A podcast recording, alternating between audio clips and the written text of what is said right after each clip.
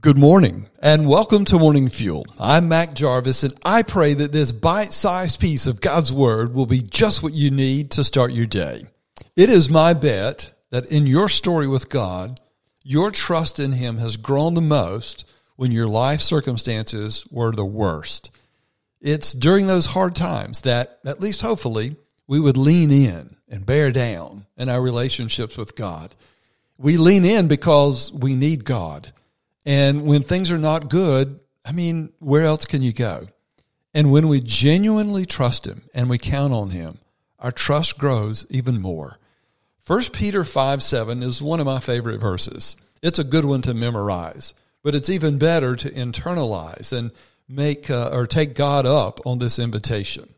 1 Peter 5 7 simply says this casting all your cares upon him, for he cares for you. That's worth repeating. 11 amazing words of God's invitation to come to Him and to trust Him. Casting all your care upon Him, for He cares for you. I hope you have a person or two in your life that you fully trust. You feel comfortable being honest with them about anything.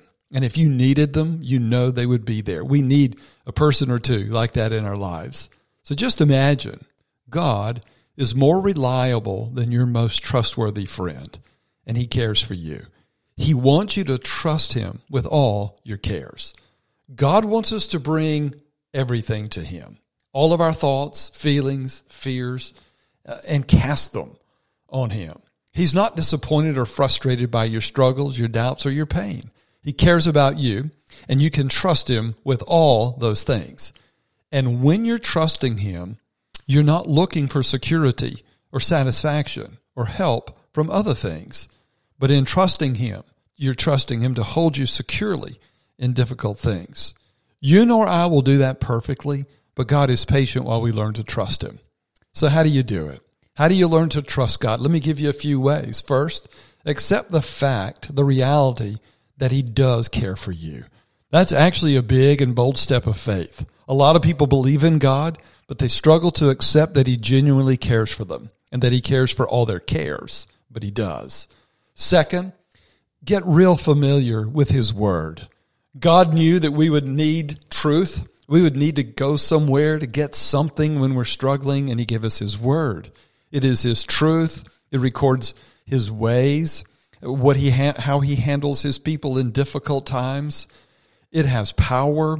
It speaks life. God's word gives truth to those who read it under the influence of the Holy Spirit. You need a strong foundation of scripture to stand on and to return to. So I encourage you to become a student of God's word.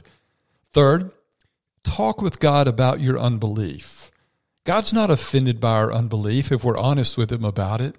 In Mark 9, a man asked Jesus to heal his son. He said, if you can. And Jesus asked him, if he believed that he could. And the man responded, I honestly do believe that you can, but help me with my unbelief. I believe, but help me with my unbelief. And that describes us. We believe, but we also struggle with unbelief. When you do, confess it to the Lord and ask Him for His help. He loves to turn our unbelief into belief. And then share share your struggles within your community. It's one of my it's one of the many uh, life enriching benefits of being part of a church. In our church, we encourage people to be in life groups together, safe places to grow and share life together around the truth of God's word, and then genuine fellowship with each other in the good times and the bad. Our trust grows when our problems are shared and our victories are celebrated with others who care about us. And finally, spend time with the Lord. Get in the presence of God and talk to Him in prayer, praise Him, read His Word back to Him. Just sit at times and be silent because when you're in God's presence, He gets bigger and bigger and your problems begin to get smaller as He does. A big God is easier to trust. Let me pray that for you. Heavenly Father, may your son, your daughter trust you today. May they, may they trust you in their struggle. May they believe with all their heart that you are good, and may they know that you are big and powerful. And may they take you up on your invitation to cast all, all that cares on you because you care for them.